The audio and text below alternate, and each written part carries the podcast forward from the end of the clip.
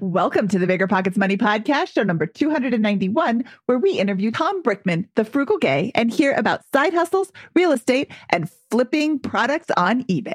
You know, I've been with that company that moved me to Texas for 15 years. I left them just this past January. And um, if I wouldn't have done that investing in 2010, 11, 12, 13, I went aggressive from 10 to 15. I wouldn't have been in that position to be able to leave that nine to five job. Hello, hello, hello. My name is Mindy Jensen, and joining me today is David Hip Hip Pere from the Military Millionaire Group Podcast Mastermind, blah, blah, blah, blah. All the things. All the things. All the things. Thanks for joining me today, David. David and I are here to make financial independence less scary, less just for somebody else. To introduce you to every money story because we truly believe that financial freedom is attainable for everyone, no matter when or where you're starting. Absolutely. Whether you want to retire early and travel the world, go on to make big time investments in assets like real estate, or start your own business, we will help you reach your financial goals and get money out of the way so that you can launch yourself towards your dreams.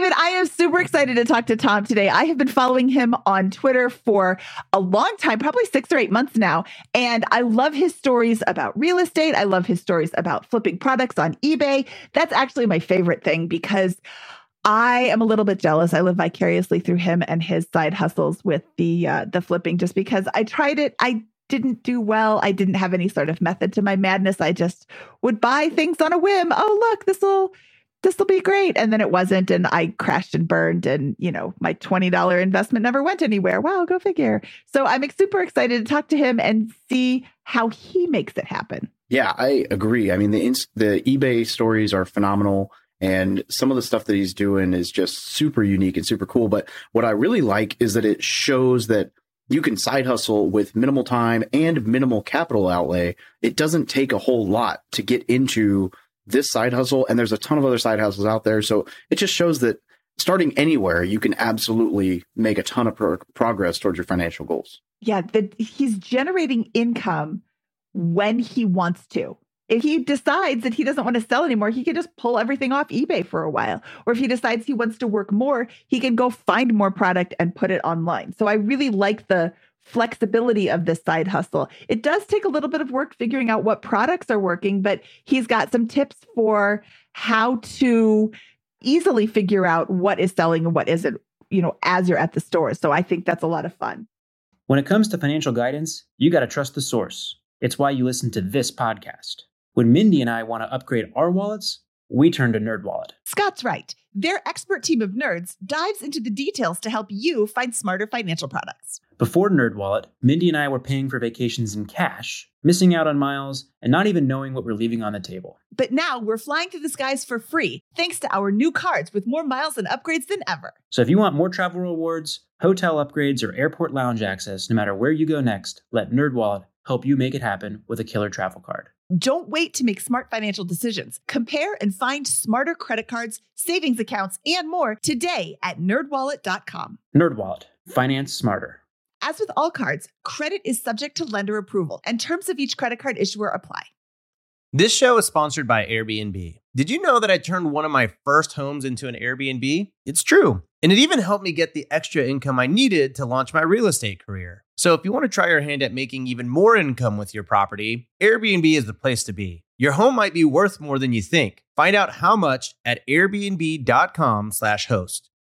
It's Military Appreciation Month, so I'd like to personally thank all our past guests who have served and all our listeners who are serving, deployed, veterans, or in the reserves. But I'm not the only one showing appreciation. Navy Federal Credit Union wants to celebrate their members who go above and beyond with exclusive rates, discounts, and tools. This month, join Navy Federal and get $50 when you open a credit card. Visit NavyFederal.org slash celebrate to see their Military Appreciation Month offers and other Navy Federal offers. With 24 7 US based member service and resources for veterans transitioning to civilian life, Navy Federal is here to help you reach your goals. Head to NavyFederal.org slash celebrate. Navy Federal is insured by NCUA, Equal Housing Lender. Disclaimer must join an open membership savings account between May 1st and May 31st. Annual percentage yield 0.25% for membership savings account. $5 minimum balance to open, maintain membership savings account, and to obtain bonus. Visit NavyFederal.org for more terms and conditions. Tom Brickman, the frugal gay from Twitter and Instagram. Welcome to the Bigger Pockets Money podcast. I am so excited to talk to you today. I'm excited to be here. This is awesome. Okay, I know that you have a ton of things to talk about because you literally do everything real estate and side hustles. And we have a lot to learn from you today. So let's jump right into it. Where does your journey with money begin? Uh, so I would say my journey kind of started around six years old. Uh, my father was a police officer. I am the oldest of four kids. My mom stayed home with the kids. Um, so I remember us always being tight from the very beginning.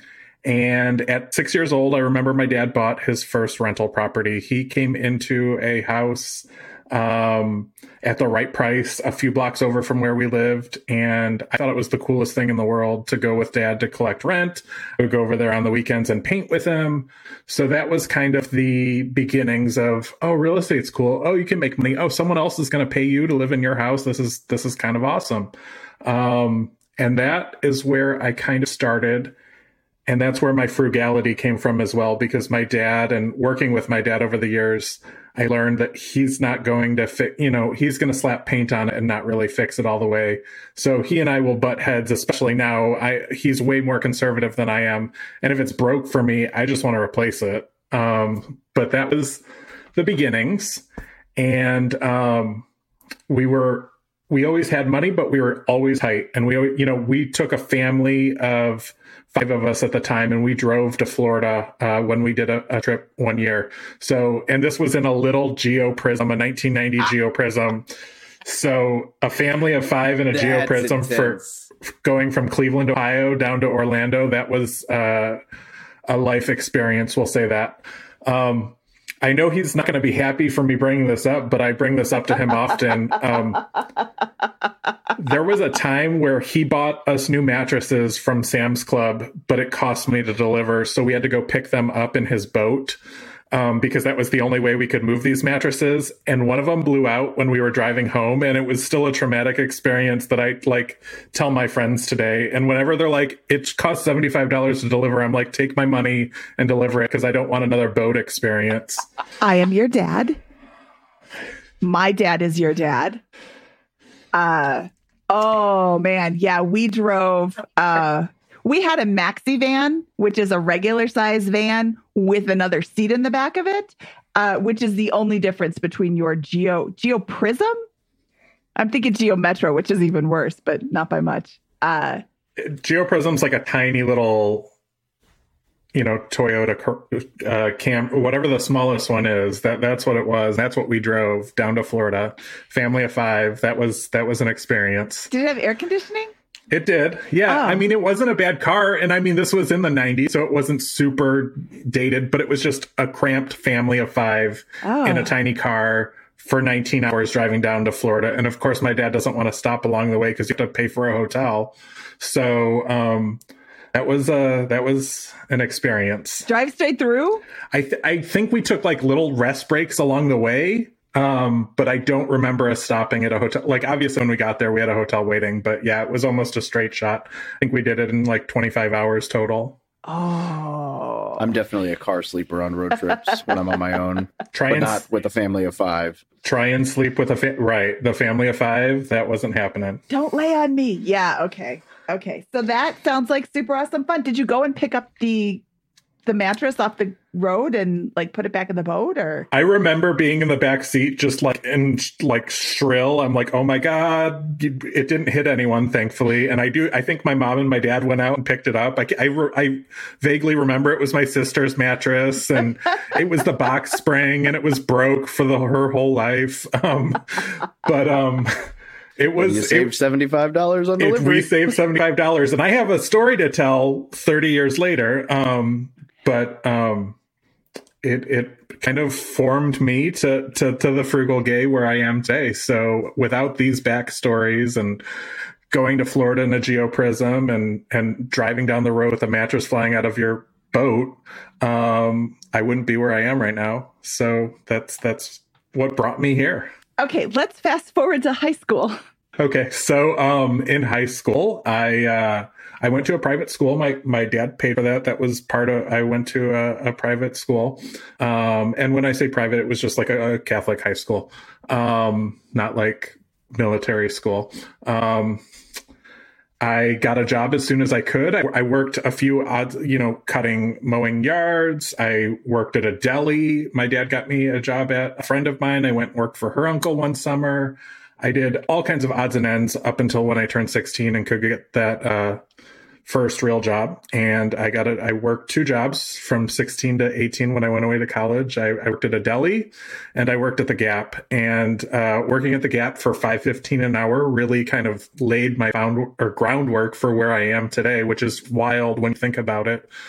But that job at 15, he filled out paperwork for me and he signed me up for Gap stock purchase plan, which I didn't even know what it was. I just thought it was a ton of tax, and all I cared about was buying clothes for cheap because I didn't want the kids at school to make fun of me. Um, so that's kind of you know that Gap stock purchase plan is what I cashed in when I was 21, and I bought my first multifamily property that way. So it, I didn't even know I had it till I was like 19. Okay, so you said he filled out the per the the paperwork, was that your boss or your dad? My dad. Your dad. Okay. Yeah, I took it. It was back when before everything was digital. I took it home, and I'm like, I don't know how to fill out all this. Can you help me? And you know, he he whipped through the paperwork, went back to work the next day, turned it in, and that was uh, the beginnings of my gap stock. I just thought I didn't. I would work like tons of hours, and my checks would be like eighty three dollars, and I didn't understand why. But um, that's that's how I got my first down payment. So I, I like that part of the story, even though I, I didn't have a lot of money to show. So this is an interesting scenario that I think a lot of people can learn from, especially if they're young, but even if they're not. If you think your check is going to be X and it's way less than X, first of all, that first paycheck that you get, you're like, what is FICA? Why is the why is my check so low? I worked 40 hours and I make I'm old enough to make 335 an hour at, at minimum wage and I should have way more money than this. And you're like, what are taxes? That first check is really shocking. But if you think your paycheck should be X and it's way lower than X, go through and make sure that you're getting the right deductions and you're, you know, or if you think it should be X and it's way more. I have had companies where I said I want to contribute to the 401k and then the next week I get a paycheck and I'm like, why didn't this go through? Oh, we forgot. Okay, well go fix it. Cuz it's easy to fix that week. It's not easy to fix 6 months later or at the end of the year when you're like, "Wait, I was supposed to be contributing to my 401k the whole time." And they're like, "Well, better luck next year." You know, so read your paycheck stubs, just like reading your credit card statements and all of those things. But this has a happy ending because you were in the Gap stock purchase plan. How much Gap stock did you have? Did you sell high? Did you just not care and you sold it anyway when you said, so I cashed out? And I'm like, oh, don't cash out. And then you're like, but I bought a multifamily. I'm like, okay, let's hear that story. Uh, so yeah, I, I cashed out when I was 21. I had worked at Gap since 16 to 21. Um, Gap also had uh, tuition reimbursement, so I was able to go to college um, relatively debt free. I paid for a semester, or I'm sorry, I paid for one class a semester, and Gap paid for three a semester, which was awesome. Um, but when I cashed out at 21, I was in my senior year of of college and it was about a little bit over $10,000. And that was a perfect down payment on a $90,000 duplex. Um, and that was kind of how I got into real estate. I, I saw my dad doing it.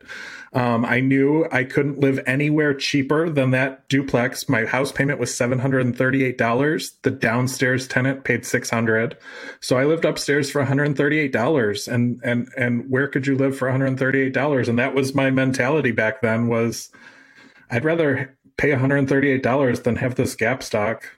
Yep, I think that makes a lot of sense. And given the time that you're in, I mean, it's it's definitely easy to say, well, you know, hey, if you left that for the next 50 years, it could grow to X. But, uh, you know, for one, I, I look at, um, like if it's, if it's a single company, I look at that as a little bit more risky over the long term. But also just the fact that the opportunity cost of getting into you know a real estate investment at an early age or or getting into a way to slash your living expenses and then be able to reinvest that money i think is i mean that's that's huge compared to just having the gap stock Definitely. Okay, so I uh, I will approve this stock purchase or stock sale. Um, but you cashed out ten thousand dollars. That sounds to me like you might have some capital gains that you have to pay. Did you have a tax bill that you were surprised by? I didn't because Gap. I think I actually sold when it was down, and it was it was a very very small tax bill from what it could have been because you were buying it at a discount when you worked there, and it had fallen. It was one of those where just everything just aligned perfect to sell it. Um, I did have a small tax bill back then, but it was it was nothing compared to you know Gap has not split or anything crazy like that. Okay. So this is what year? 2004? 2004, yeah. Okay. And so what where did you move next? You have this duplex, you're living in the crappy upstairs apartment. I am. Um, I got smart move I got cocky. Um, I took out a HELOC on that property. Um, and I'm like, I want to live in Cleveland by my family. You know, I want to go back to Cleveland. And it's 2005. And I took out this HELOC and I used it. And I bought um, a single family in Cleveland, Ohio. Well, right outside of Cleveland, Ohio. And um, I bought it at the top of the market and I post about this one a lot on Twitter because I bought it for 85 and I sold it for like 52 um 10 years later. It was just one of those that i had no business buying. I when i went and took out a loan for the third property in in 2009 i was like horrified by all the paperwork and questions and underwriters and all these things. I'm like i don't understand. When i bought this last house they had me sign a piece of paper and it was mine the next day. I mean, it was like such a seamless, easy process back then. But then it made sense on why there was a financial crisis in 2008. They were just giving loans to everyone who had no business buying properties. So, uh, 2005, I went to Cleveland. And that's kind of uh, 2006. I took a job with a company that said, We'll move you down to Dallas for six months for training and we'll move you right back. And I have been in Dallas for 17 years, so that did not happen. Perfect. No big deal. well, I mean, it sounds like you at least like Dallas. So, or I hope. Otherwise, you know, maybe you could. I wouldn't imagine you stay somewhere like a expensive city. Yeah, when you grow up in Ohio and you see all the growth in Dallas and the the improvements, it's like, why would I ever want to go back? Um, not that I'm dogging on Cleveland because my family still lives there. I still invest in Toledo, Ohio heavily, but um, Dallas has been uh, a great market to be in, especially when I, I entered. Okay, so let's look at your holdings. 2006, you moved to Dallas for six months. Did you buy a house in Dallas right away? Six six months going on 17 years. Yeah, going on 17 exactly. um, I had to pay off my bad debt because I got credit cards and I had all that. And they're like, We're, you want a third loan? Before we give you this third loan, you got to get rid of this credit card debt. So I took on a, a part time job and um, I just used that money. At, at that time, I, I took this job in Texas making $33,000 a year. I took a part time job.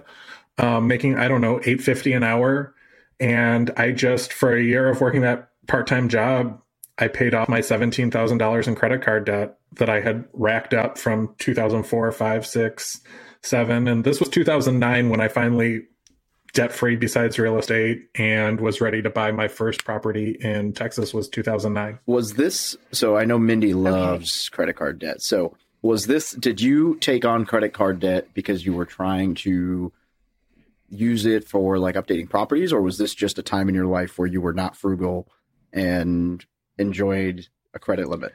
Um, I was not frugal, but I was. Um, I just between the time that I left Gap and between between the time that I found this company in Texas that I worked for for the last fifteen years, I just okay. accumulate. You know, I was doing some a little bit of eBay flipping, and I just kind of the debts just grew and I was not frugal. I wanted to have a flat screen TV. I wanted to have a DVD player. All the things that were cool in the early 2000s. I wanted. You did the so normal 20s thing. Yep.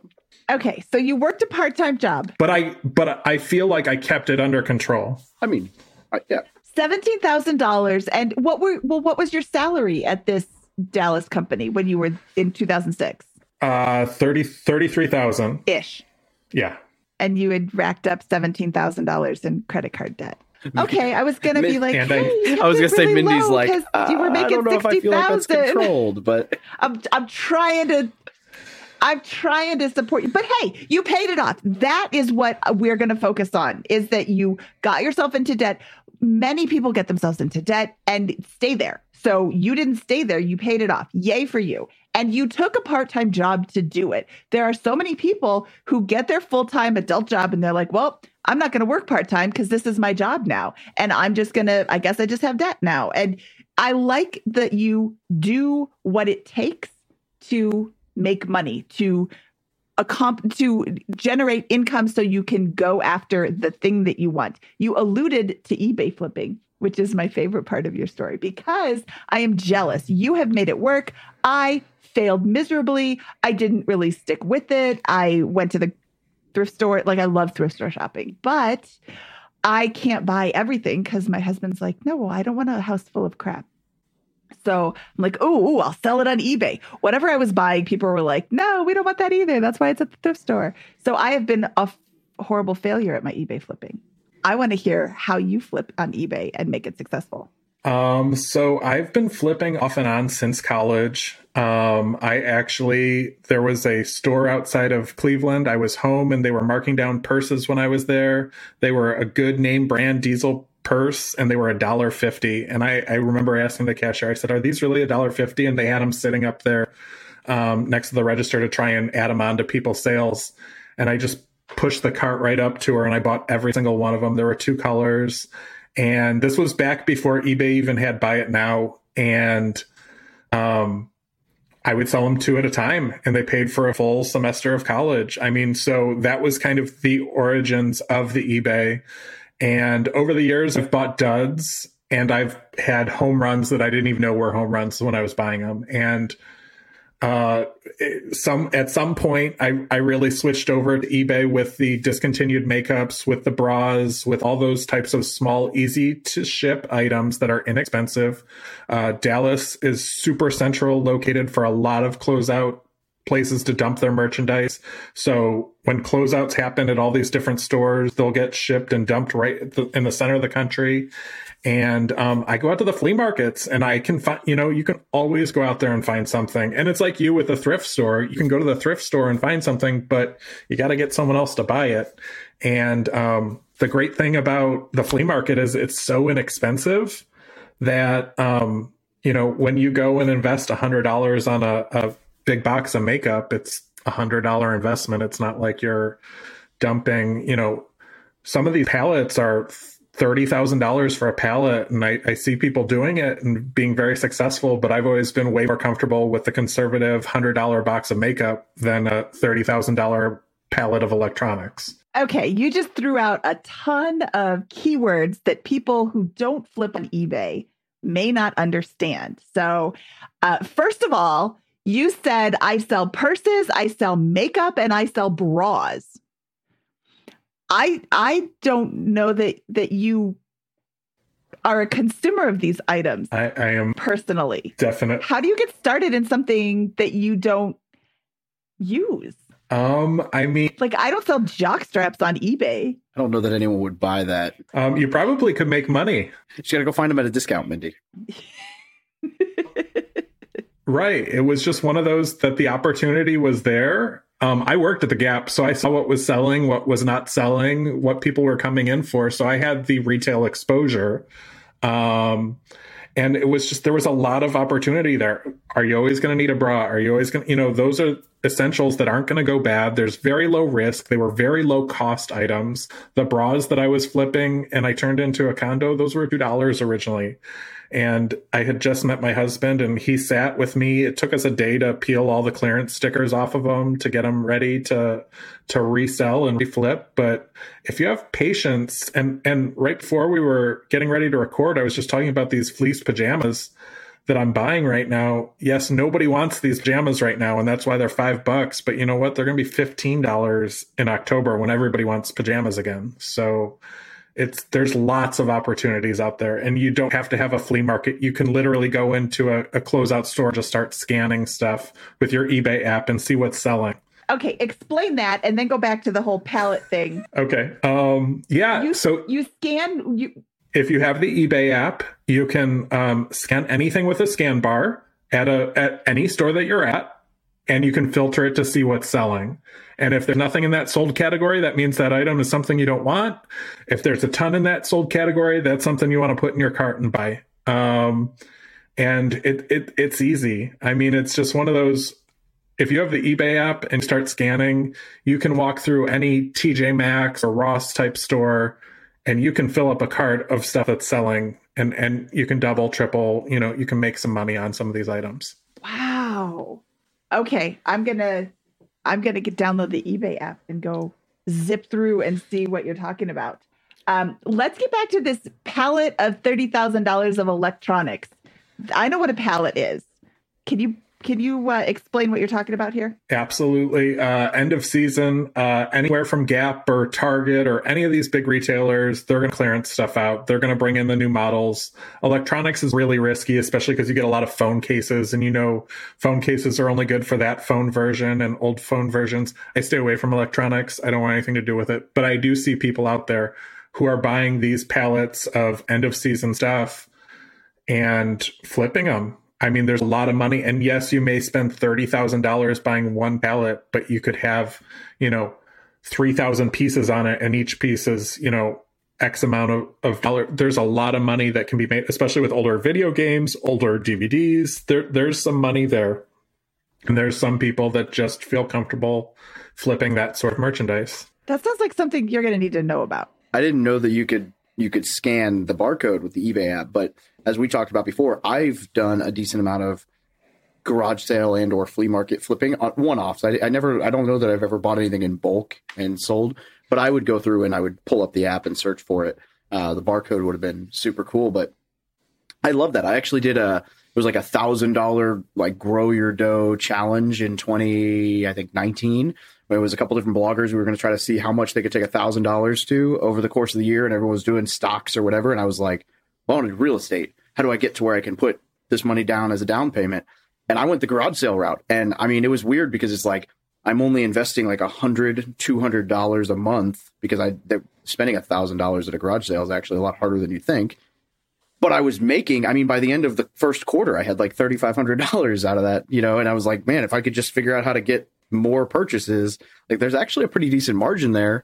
But it's fun. So where does one get a $30,000 pallet of electronics? I mean, there's so many different resellers out there. Bulk.com is them. You can buy them on eBay, even, you know, from other resellers. I always like to try and go as close to the source as possible. So I know when Target is pulling it, who they're selling it to. And I'm going right to who they're selling it to. Because a lot of times it gets so watered down and cherry picked that when you get that $30,000 pellet, you could probably sell it for about 30,000, but there's not a lot of profit. Okay. And I don't want anything that's been cherry picked through um, w- with that, with the shelf pulls. Okay. Yeah. That, yeah, you want the, the good stuff, the right off the bat. So this is For really sure. interesting because I never had barcodes to scan and I didn't, clearly didn't know that that was a thing, but it seems like that would be a lot easier, but you're also maybe paying more or maybe not paying more because you're at, I mean, TJ Maxx has some some really high quality stuff just marked down sometimes really really low compared to the original price. I remember a there was a gorgeous leather Armani skirt and it was not my size and I was like, I'll dye it and get into it. It's an Armani skirt. I should totally buy this. But it was like normally I don't know, $2,000. I don't even know why it was at uh at TJ Maxx, but it was like $30 and this was well I, I don't know if this was ebay time or not but it was like this is such a low price. Then again would i pay $30 for a skirt? No i'm too cheap for that. But $30 for a leather armani skirt i'll pay for. Like i don't know. It shouldn't matter but it did. Sounds like a good profit margin though if you flip it. Yeah, I could have flipped it if I only knew all of these things. Um, okay, so you mentioned that you have some. I sell leather skirts. That's one of my items that I sell. And I actually, it's crazy that I sell a lot of them, but we do. And it's a huge profit margin on them. Do you have mostly women's wear and women's items that you're selling, or do you sell men's? I, I sell men's stuff, but it doesn't sell like the women's stuff. And I can't get it as cheap. Like, so the leather skirts I paid two bucks for uh the the men's shorts i paid six bucks for. And when i sell those leather skirts i'm selling them for 60 and when i sell those shorts i'm selling them for 40 so i'm gonna go more with the leather skirts for two dollars and sell them for 60 bucks versus the six dollar shorts that i sell for 40 bucks. And, and so i sell both but the women's stuff tends to sell a lot better. What doesn't sell well um seasonal stuff. I mean anything halloween or easter. I mean you have a tiny window to sell it and if you don't sell it in that window you're going to sit on it for another year. Um and other like end of season like the when the phones phone cases don't sell well because you're always upgrading your phone and if you get stuck with a, a bad batch of older phone cases you're going to be sitting on those. So i've had that. I've had candy before that i bought a pallet and it had all candy. Nobody wants that. Um, yeah. So I just donate it, you know, in those cases when you get stuck with something, or I bundle. When I can't sell something, like uh, I just was posting about, I bought these Elizabeth Arden makeup bags. I filled them with all the stuff I couldn't sell, and then I sold the makeup bag for ten bucks. So I didn't make any money, but I didn't lose any money. I got rid of my my excess, and that's kind of I, I've been really big with bundles. When I can't move it, I'll bundle it with something that's good and those tend to to sell a lot better. That's actually really smart. I like that. That is. I'm thinking inventory management because that was going to be my next question. Where do you store all this stuff? I mean, you've got, you know, 500 houses, which we didn't even talk about yet, but not 500, but you've got a bunch of houses, but they're all rentals. Do you have any warehouse space? I don't. I have. I own a retail space with um, storage space, but I don't use it. Um, I rent it, and um, I had a 400 square foot guest house in the back of my house. And if I can't fit it in there, I can't buy it. That's kind of the rule of thumb in our house. And it did overflow into the house at some points, especially during the holidays when I was going crazy, and you know, we're we're shipping 20, 30, 40 things a day. Um, but uh, we just moved and I've got a two car garage and a storage shed. And once those are full, that that's my storage and that's where my I'm not going to spend extra money for the storage units um cuz I'm not there but I'm I'm good with where I'm at. So I love this because you, people are always talking side hustles, right? It's a buzzword. Everybody, oh, side hustle, and people will go. I, I, I hear a bunch of excuses for why this side hustle won't work or why that side hustle won't work. And the reality is like this just goes to prove that you can literally make money doing like anything. Like you are buying products that you don't use at a discount and selling them and making a I mean a massive profit margin and you're not tied to like a lot of these side hustles are still tied to your time, right? You have to spend 3 hours driving for Uber to make the, you know whatever. This is on your schedule. I love it. A hundred percent and I, I was working with someone. Uh, he wanted to start small. I talked to his comfort level was Walmart. He went into Walmart last summer. He bought a bunch of clearance toys. He sat on them for a little bit, and then in November and by the middle of December, he sold everything. And he sold enough toys that it paid for everything that he bought for people for Christmas. So that was his goal. He wanted to be able to do a free Christmas. And just by buying the, you know, I think he invested two or three hundred dollars in clearance toys in the summer. He turned that into, you know, thirteen hundred dollars in in the winter. And and yes, he had to go to the post office and ship them.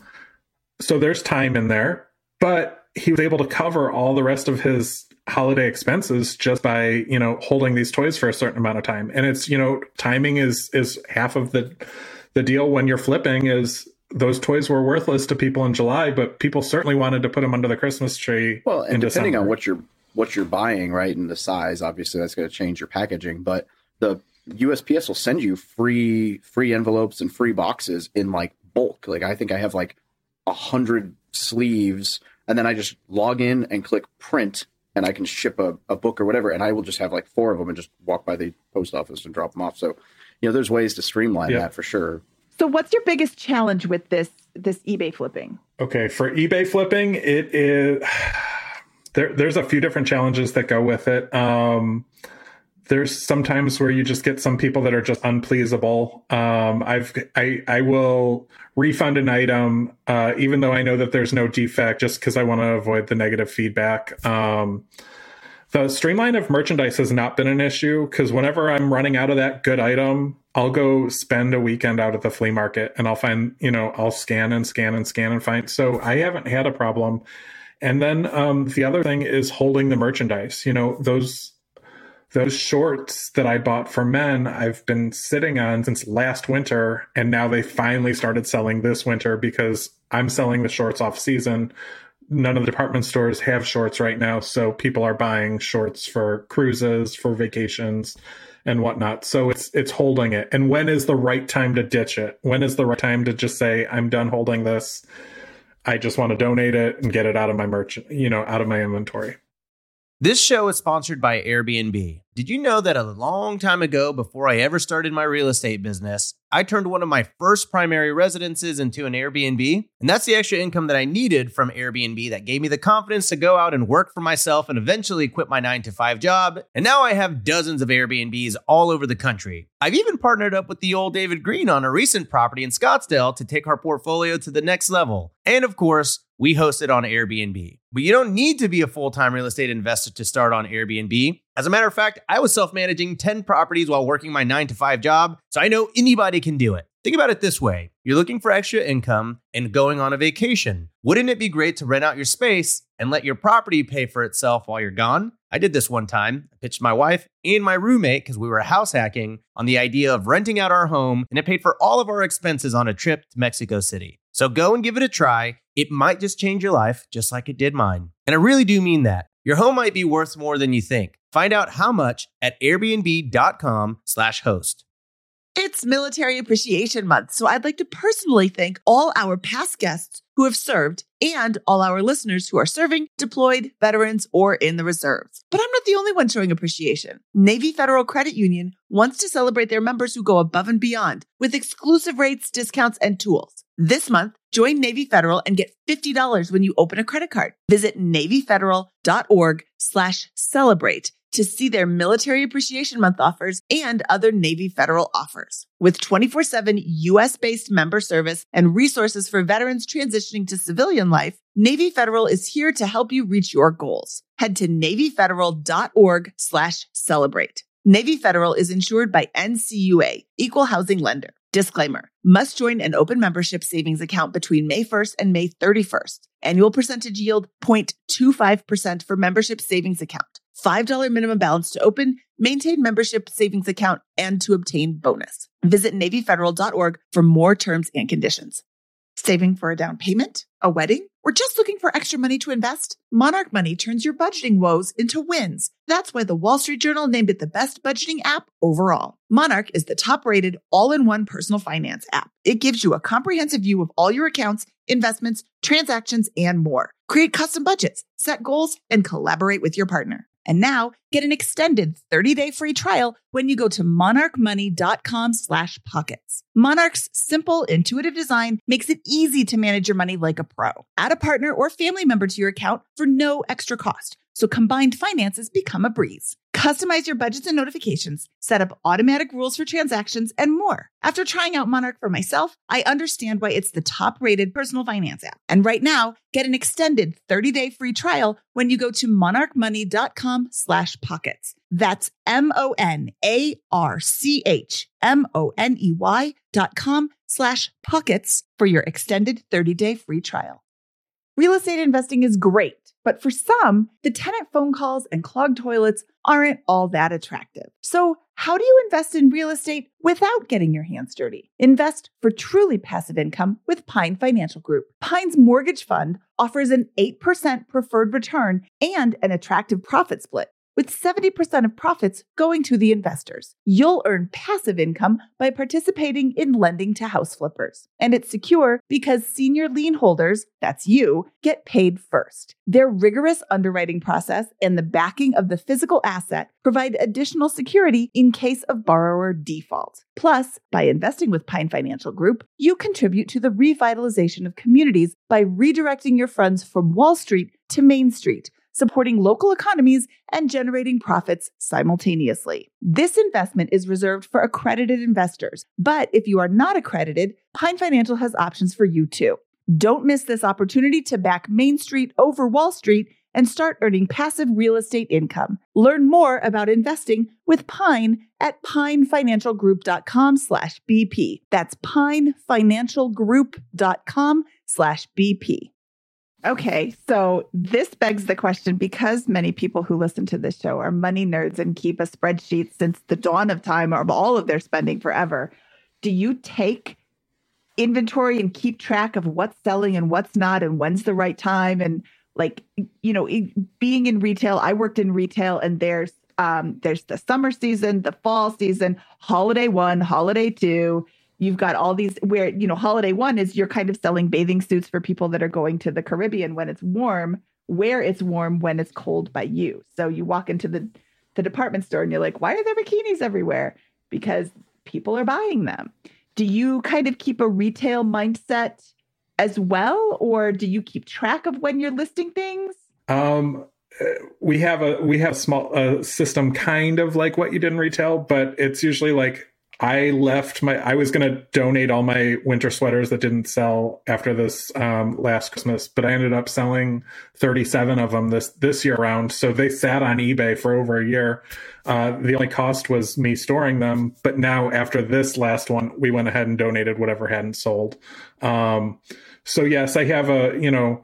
Okay, it's sat here for long enough, or it's close. You know, sometimes I'll sell stuff with expiration dates when it's close to the date I'll just either bundle it, throw it in something, or or donate it because I don't want it to go bad sitting there waiting for it to sell. What do you sell that has an expiration date? Deodorant. I didn't know deodorant had an expiration date. Where do you get deodorant? There are like, and like clearance. Uh, there's a closeout clearance deodorant. Discontinue. There is a lot of money in discontinued scents of deodorant. Like it doesn't even make sense, but they're like this scent works for me and this scent doesn't work for me. So they will spend more money buying these and and and a lot of these places, these big companies will donate, you know, their end of season or their end of production stuff. And when you have that right scent, I mean, I was shipping deodorants left and right last summer, and I wouldn't do it again because half of them melted on the way to the people. If it gets too hot, the deodorant's going to melt. Oh, yuck. But there is a lot of money in these discontinued colors, discontinued scents, discontinued cuts of of of jeans and and that. Now that I would believe because when you find a pair of jeans that fit, oh, when I find a pair of jeans that fit, I go back and I buy like 10 because I will not find another pair. And you got to wear them and like wear them in, so you got to rotate them through. What has been your biggest like surprise? You know, holy cow, I can't believe this sold for so much. Like win. Um, I've had I I was uh, this was in I bought um, a, pro, a, storage unit from a friend, and he had a lot of discontinued scents in there um, that he was buying from department stores when the box would get ripped or the lid would break, and he had cases and cases of this cologne. It was called Good Life. It's made by the same people as um, Cool Water and I'm just like, oh, cool. I can probably get 20 bucks, you know, for these. I'll, I'll, list these. They're all wrapped in good shape. And they even had samples in there. And I'm like, oh, this smells good. And I have been selling those. I've sold all the colognes for $250 a bottle. And I've been selling the little samples for $22 a piece. And I had cases and cases of them. So, um, it was just something I never would have thought of. And then I just decided, it, and it was like that off chance, like, oh, I should check this out and see what this is. And I missed one of them. There was a, a case of men's Candie's cologne that I threw away. And then I, after the fact, I found one bottle and I looked it up and I'm like, oh my God, they're selling for $87 a bottle. And I just threw all those away. Um, but it was just one of those, I would have never thought to even look it up until I was standing there, and I just did it on an off chance. How much did you pay for the storage unit? Uh, a little bit over a thousand dollars, and if you saw the amount that came out of the storage unit, and and uh, this friend had lots of storage units, and we bought a lot at the same time. If I would have done it right, I would have bought one at a time and really processed the merchandise. Because, like I said, I threw away things like a case of Candie's cologne that I thought had no value. Um, and I'm just glad I didn't throw away the cases of Good Life cologne. Man, that makes me feel like so so my my like biggest win, which is totally not replicable, was I got a printer for like 50 cents and I was able to sell it for like 80 something dollars and I was like, you know, the return was like something 10,000% or whatever, but it's like not a huge chunk of change, just a large percentage ROI. 250 a bottle's of like that's that's an awesome return. Who cares about the percentage? That's a Yeah. you know, I mean, a couple cases of that. I mean, you sell four, you break even, You can buy win. you could buy I mean, so so what I was doing was I was turning around and using all these profits and I was buying properties with them and I was buying the properties that everyone was ignoring in in Texas. And that's really how I started going. After 2009 and 2010, 2011, I was buying at least one or two a year. And I was using this eBay money or whatever money I could generate to buy them.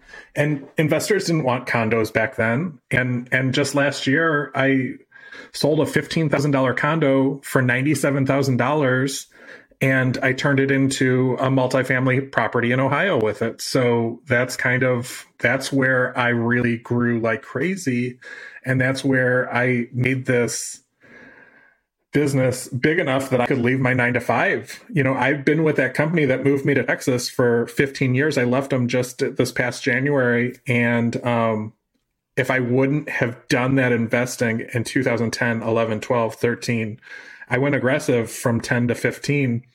I wouldn't have been in that position to be able to leave that nine to five job. So you bought pallets full of discontinued merchandise, sold it on eBay, took that money and simultaneously bought more merchandise and properties that you rented out, and then sold the properties that you rented out and 1031 them, I'm assuming, into properties in Ohio. Yes, yeah. Um, I'm a big fan of the 1031 exchange. Um, I've turned lots of properties uh, that I bought early on in Texas into much bigger. You know, I bought a, a, a commercial space with a, a 1031 exchange for another property.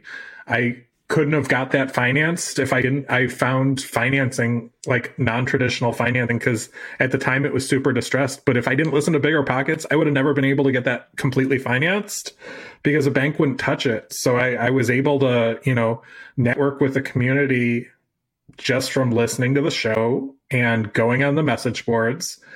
And I found financing that way. So I got creative along the way and I used my nine to five money to buy my merchandise because I had extra money from that because I always house hacked. I always had a roommate paying my bill. I always had a tenant paying my my mortgage. And then um, the money that I made is what I used towards my real estate. How do you look at a piece of property that is so distressed a bank won't touch it and say, "Oh yeah, I want to take that on"? Like a lot of people will pass on that. The reason that it was available for you is because it was so distressed and the bank wouldn't touch it and people are like, "No way. If a bank doesn't want it, I don't want it either." How do you determine that it's going to be a good property versus a complete and total disaster? And I mean, I've had disasters over the years. I, I bought a crack house on eBay, which we can touch on. Um, but I look at does it have good bones? And and that commercial space was in a sweet spot. And it was just so distressed and so ignored, but it had good bones. And when I had an inspector go through it, they're like, this place is solid. It just needs completely updated. It needs a new furnace. It needs a new roof. It needs this but the bones were there. And I was like, and that's, you know, even with the condos, when I was buying these $12,000, $15,000, $21,000 condos, the complexes were well kept. It was just the HOA owned some of them. You know, they were just distressed, forgotten properties, but they were in a good spot or a good location. And that was that was my key. If I if I go into a property and I'm like I would live here, then I'm going to buy it. If I go into a property and say I would never live here, and I have bought those before, where I'm like I don't feel comfortable here, and I, and those are the first ones that I always sell. Um, but you got to look at you know how are the bones? How are the neighbors? How what's going on around here? And and then go walk around and talk to people. You know, I'm taking out trash at a new place and I'm just talking like, "Hey, what's going on? How long have you lived here?"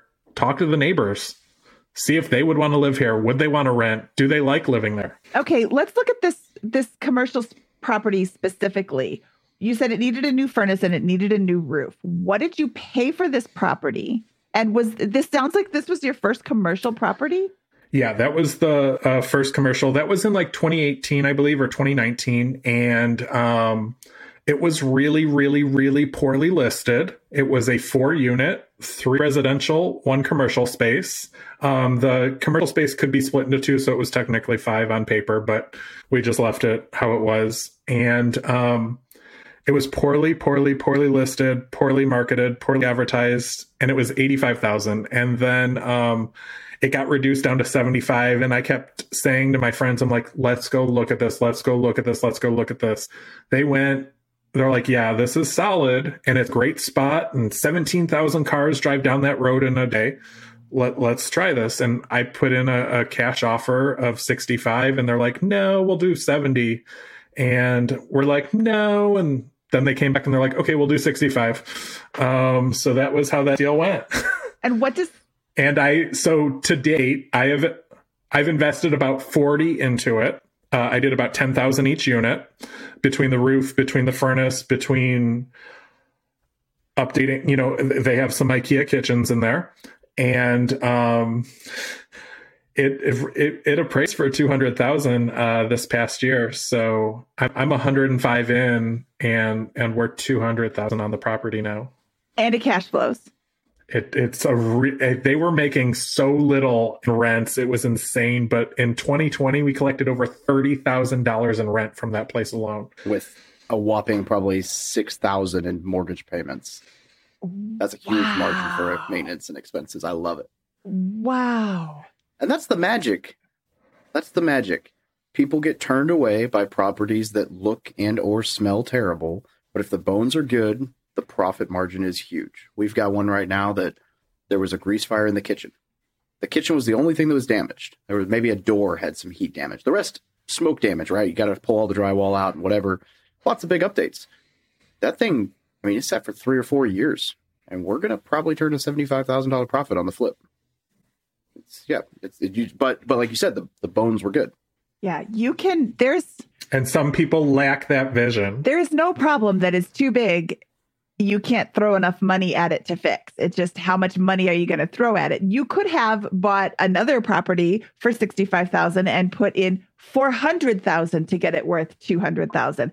That's not a good property. Don't buy that one. Buy this one instead.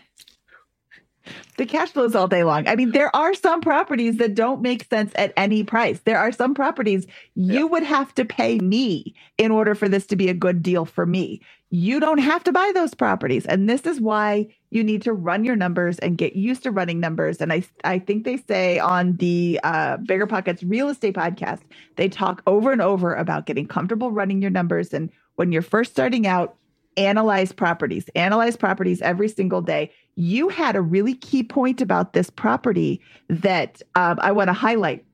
You said it was poorly marketed. I'm seeing right now in this market in i'm in the denver market. It is the hottest market i've ever seen in my whole life and i've been in real estate since before both of you guys were born. And it is insane out there. I'm watching prices climb every week. I had a client who put in an offer and got it uh, at the beginning of February. By the time we close at the beginning of March, she already had like fifty or seventy five thousand dollars in appreciated value value on this house. I'm going to do air quotes because I can't believe this market is so so ridiculous. But I digress. You said it was poorly marketed. We're looking for another property for this client and we found one and it was poorly marketed. I couldn't believe how poorly marketed it was. Somebody swooped in and got it for another 5000 more than we paid for it probably. Um, they wouldn't the listing agent wouldn't tell us anything about the other offer. Uh, but he said that it didn't hit 800 and we were we were real close to 800 so there wasn't a lot of room to move um, but anyway it was poorly marketed. It was it had horrible pictures. It had no pictures until Saturday. Um, and it, the description was terrible. It, it was way overpriced for the market or for the area if you don't take into account that it's like three times bigger than any other house there. It was going to be a great house, and it was totally outdated. It was kind of ugly. And eh, but you can fix all that stuff and you can it was a 3 bedroom with a huge loft upstairs, two walls and a door and you've got four bedrooms upstairs, which is hugely more valuable than a 3 bedroom house. And it would have been like I was calling everybody I knew, can I pay you? How much can I pay you to get out there and build two walls and a door for my client? Because this would be such a great investment for her. And I've got the agent I'm sending him texts every day. Hey, if your deal falls through, we're we're right there. We can close in two weeks. And it's but look for the poorly marketed ones. We're going in now on you know everything's going under market on uh, going under contract on like Sunday or Monday. Go in on Tuesday and see what's still there.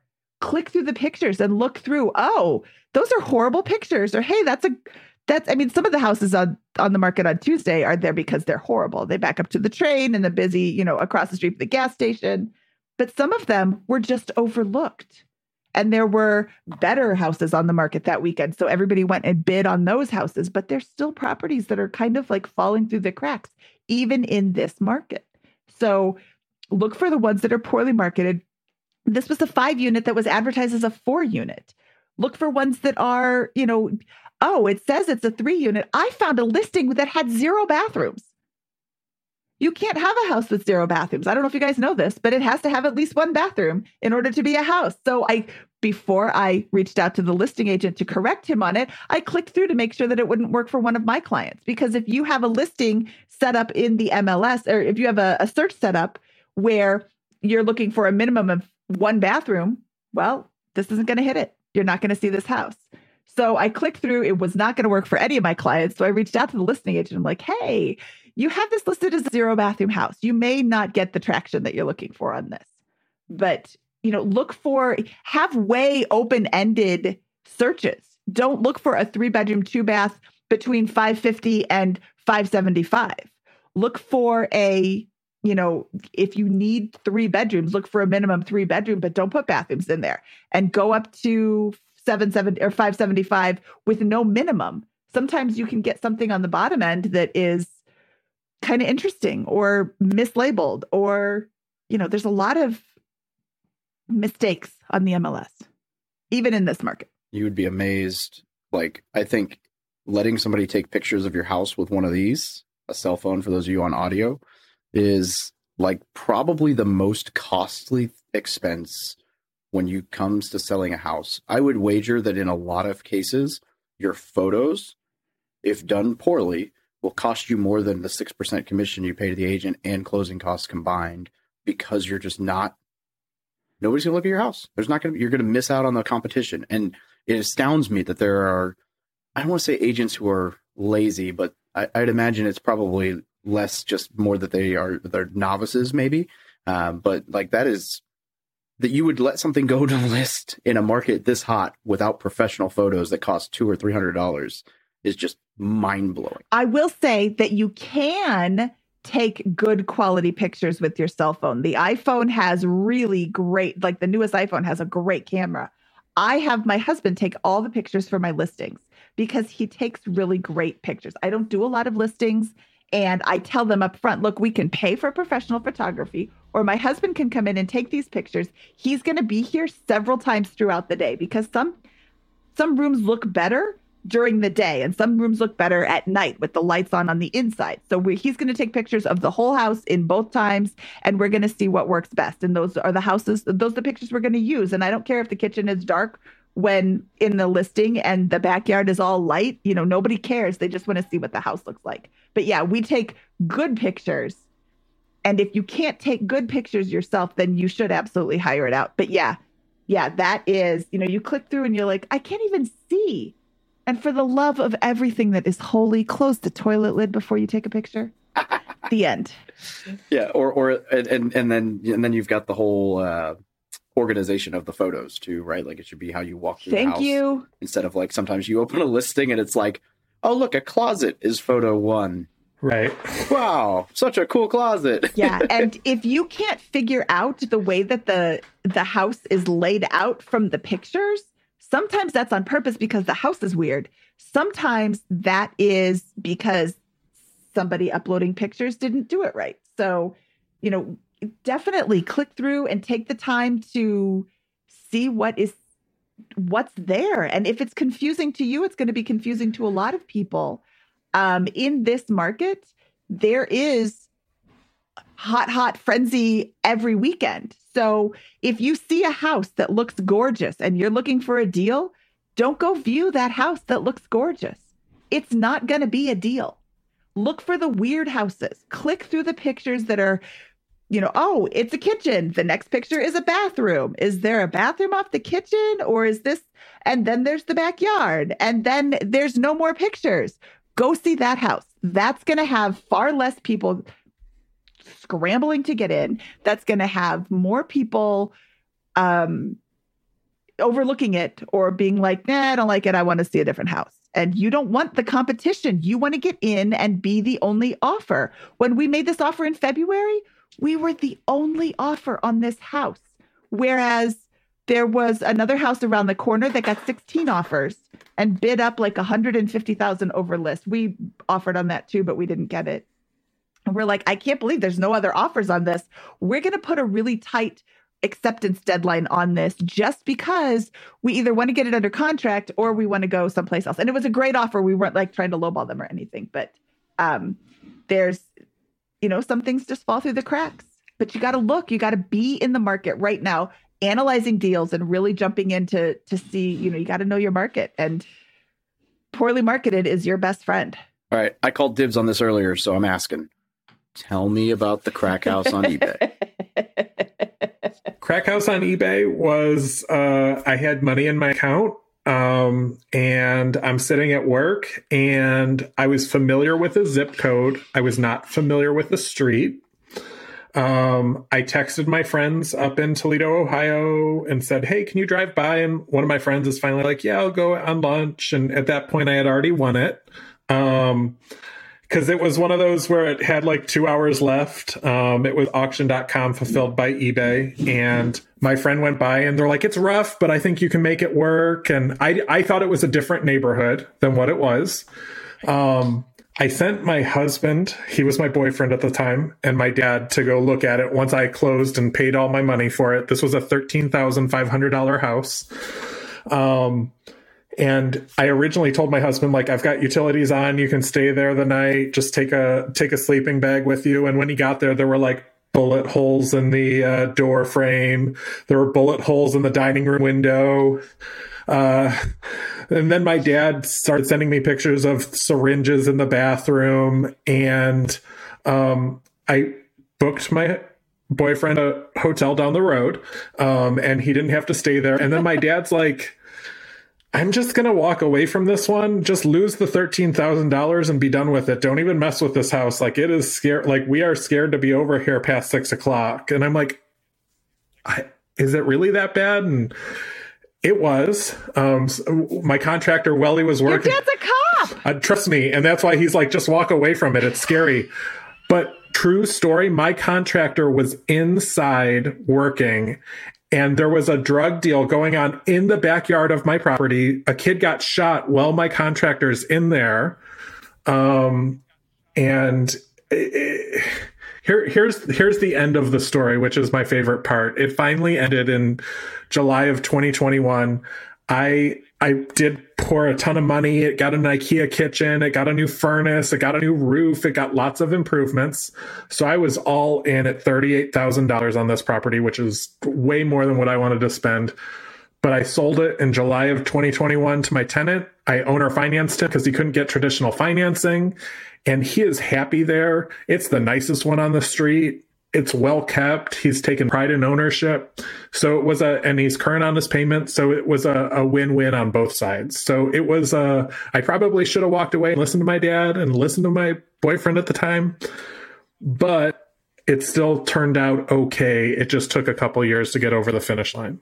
Do you buy houses on eBay anymore? I do not buy houses on eBay. I do not buy houses in that zip code anymore. I've learned my lesson. Um, I did buy a, a side lot um, from the city. The the property next to mine was torn down. They sold me a prop a, a lot for $150 just if I would mow it, and I'm like, yeah, I'll mow it. That increased the value. Why would I not buy a, a piece of land for $150? Um, so I I it was a learning experience. That's what I'll say about that uh, purchase. Eh, But I mean, you know, ultimately you you came out all right and you learned a ton, right? And I mean, I think you you definitely set a key. I think I think the key there was when you were like, oh, I was familiar with the zip code, but not the neighborhood, and I'm like, ooh, I know where this is going. and that's you know, I've I lived in the zip code, so I'm like, oh, it'll be fine. I used to live in this zip code. I know this store's right there and that, but no, it was not the right. And it was really broken down by streets. You could go like one street over and it's nice. You could go one street to the left and it's nice. It was just a really rough Yeah. street, and you learned as you go. That reminds me of the Mark Twain quote A man who carries a cat by the tail learns something he can learn in no other way. Sometimes you just have to learn the lesson. And yeah, I think it sounds awesome. Oh, look, here's a house for $13,000. But then, yeah, sometimes you just have to. I mean, I bought a condo and I learned that I don't ever want to buy condos. And I'm so glad that you had success in your condos, but I did not. I've sold almost all of them at this me. point. I and they but they got me where I wanted to go. So and I hold a couple of the the three best ones that are in the great A class neighborhoods. Um, but no, I'm not a condo fan either. I would not want to, you know, I'm never looking actively for condos, but in Dallas, where there's not a ton of single families and the investors were crazy for the single families, I had to go for what everyone else was ignoring. So that's where I started. I feel like that's kind of a like a transition for a lot of real estate investors. Is you you start out a lot of times you're looking for that that two percent rule that that house that needs a ton of work. You're going to put a ton of sweat equity. You're you might deal with a crappy tenant. Like all these things that could go wrong because you are trying to leverage into a return to get yourself off the ground. But then as your portfolio grows, you start to get to this point where you're like, that one's more stressful than the other ones. That's got to go. Like it's just, it's like, so I'm at that point in my portfolio now where like I bought a bunch of things that were, they cash flowed great, they appreciated great, they were good properties from a financial standpoint, but they were headaches. And so it's like, okay, if I can get rid of that headache and move it into something that might not cash flow as great, but doesn't call me, great. Yeah. Well, and you learn so much by dealing with the headaches. Sometimes you're learning, like, oh, this is a fix that I need to now make when I buy a house, or this is a thing I need to make sure is top notch when I buy a house, or this is a problem with a tenant that I overlooked during screening that I need to, like, you're, you should always be learning from these headaches. But yeah, you can get rid of the headaches too. 100%. 1031 into a really good property. Yes. So, okay. So we could talk for another 17 hours about all the things that Tom has done, but we all three need to get on with our, the rest of our day. So I want Tom to come back later on down the road and talk to us about 1031 exchanges and and some of these other fun, more advanced real estate topics that we've had Anytime. or experiences that he's had. Uh, but Tom, we're not done with you just yet. We still have to do our famous four. Are you ready? I'm ready. Okay, Tom, what is your favorite finance book? Favorite finance book is Tim Ferriss, uh, The Four Hour Work Week. Okay, that's a good book. Tom, what's your biggest money mistake? Biggest money mistake would have to be um, purchasing a house in 2005 at the top of the market and trying to make that work in a neighborhood that I had no business being in. I had no team built. I had no support there. So I lost money on it all 10 years that I owned it, and I lost money on it when I sold it. So I, I carry that one as a learning lesson. I'm sorry, I'm not laughing. I'm laughing at the way you phrased that. I lost money all 10 years that I owned it, and I lost money when I sold it. But you learned, did. right? It Did you learn a lot? I did. And it's a good story to tell people when they're like, I want to be in real estate. I'm like, well, let me tell you this story. Okay, Tom, what is your best piece of advice for people who are just starting out? Um, get rid of the bad debt, obviously. I mean, I'm a huge debt free advocate. What can you do right now? And there's so many people that are so far into debt, but want to be in real estate today because they want to start earning money. So start working on that debt. But then also, can you get yourself a $15 pack of business cards that you can pass out to people so they know that you're interested in real estate so you can network? Because building that network, even before you have that money, is awesome because then when you are ready, you already know that that plumber can do that job for you. You already know that this person is in real estate and you can call them about this. So go spend the $15 on the pack of business cards and pass them out. Just make your, you know, introduce yourself. Say, hey, I want to get into real estate. I'm paying off debt right now, but I want to be there. I wrote an article called Do Ask, Do Tell Your Secret Weapon for Landing Deals. And it was like, tell everybody that you know what you do. The moral of this story is you never know who knows somebody who is about to sell. And that's how I found so many. I one of my best deals came from a man at the flea market who I bought nail polish from. And he's like, This is my mother in law's house. I don't want it anymore. And I'm like, I want it. And I bought nail polish from you for a quarter. So here's my business card. I want the house and I want the nail polish. Let's do this. I love it. But you're not wrong. It comes from just telling people what you want, what you're looking for, networking. It's everything. Oh, that's powerful. Yep. I buy real estate. Do you know anybody who is looking to sell any property I'm interested in buying? And I I lived next door to a duplex. I was very friendly with the lady who lived in one half of the duplex and she comes to me and she's like, "Oh, uh, there was a sign planted in the yard one day and I come home and I'm like, Jude, you didn't tell me that they were getting ready to sell. She's like, Oh, yeah, I remember that you buy real estate. Huh. Yeah, he told me he was going to sell it. It sold for 240. That guy just had to sell it to uh because of a divorce. He sold it for 650 6 years later. Hmm. And I'm frustrated because I would have kept it. I oh do ask, do tell. All right, and now the question that everybody eagerly awaits on every show. What's your favorite joke to tell at parties? So I don't have a joke, but I tell a story about my first experience with Texas. Um, my company gave us Texas State Fair tickets, and I went and I didn't know anything about the state fair. And I'm just trying to use the ticket, the food tickets and the ride tickets, and and go home. I'm in, I'm in a bad mood. I paid twenty dollars to park at a. Uh, a gas station. I have no idea really what's going on. And, and I'm standing in line at this like swing ride and I'm, I'm just like, oh my God, how many, how many more rides do I have to go on to get rid of these tickets and go? And then it hit me and there were girls standing behind me. They were singing and there were girls standing in front of me and they were dancing around and someone on the ride threw up on all of us. And I just started to cry at that moment and I ran across the entire state fair to try and find my car at a gas station. It had been towed. Um, so it was kind of like a perfect welcome to Texas. This is what Texas is. So whenever I get asked, do you want to go to the state fair? I tell that story and I don't go to the Texas state fair anymore. and it got in the mouths of the girls because they were singing the song. So it was way more traumatic for them. It hit me on the shoulder, but it was again I don't go to the State Fair of Texas Not anymore. a joke, but definitely something worth um, laughing about. That's terrible. One and done. Yes. I learned the hard way on that one. Okay, I have an eBay related joke for you.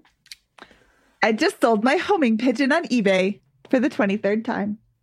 That's more of a homing pigeon joke. I'm selling all of my John Lennon collection on eBay.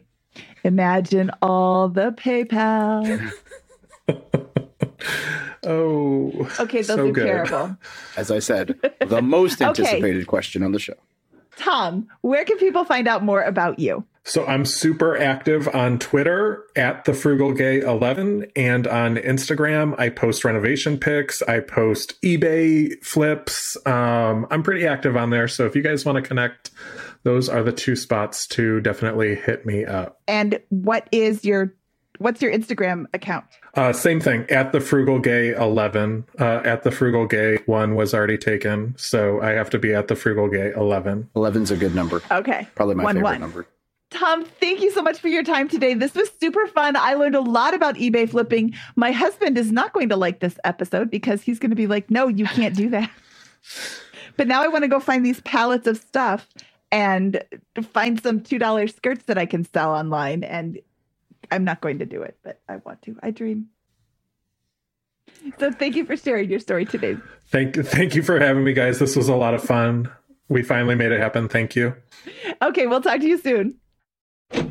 Okay, that was Tom Brickman and his fabulous story of selling random things on eBay to generate income to buy houses that generate more income that allow him to quit his job and sell more stuff on eBay to buy more houses.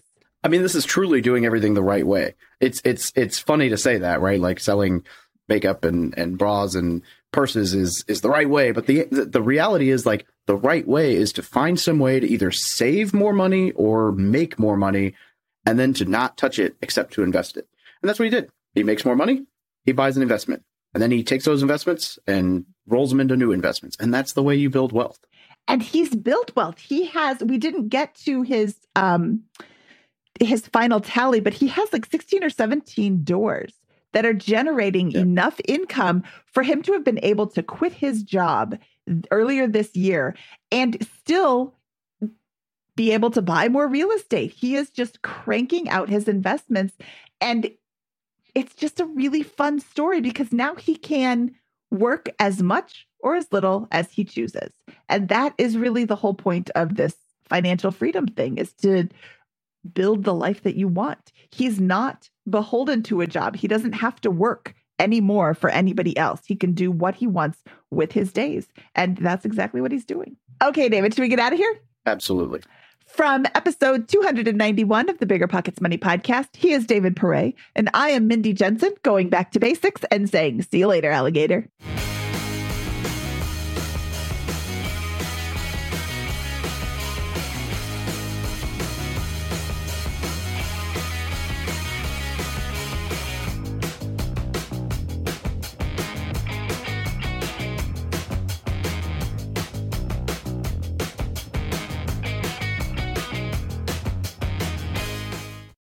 Military Appreciation Month, so I'd like to personally thank all our past guests who have served and all our listeners who are serving, deployed, veterans, or in the reserves. But I'm not the only one showing appreciation. Navy Federal Credit Union wants to celebrate their members who go above and beyond with exclusive rates, discounts, and tools. This month, join Navy Federal and get $50 when you open a credit card. Visit NavyFederal.org slash celebrate to see their Military Appreciation Month offers and other Navy federal offers. With 24 7 US based member service and resources for veterans transitioning to civilian life, Navy Federal is here to help you reach your goals. Head to NavyFederal.org slash celebrate. Navy Federal is insured by NCUA, Equal Housing Lender. Disclaimer must join an open membership savings account between May 1st and May 31st. Annual percentage yield 0.25% for membership savings account. $5 minimum balance to open, maintain membership savings account, and to obtain bonus. Visit NavyFederal.org for more terms and conditions.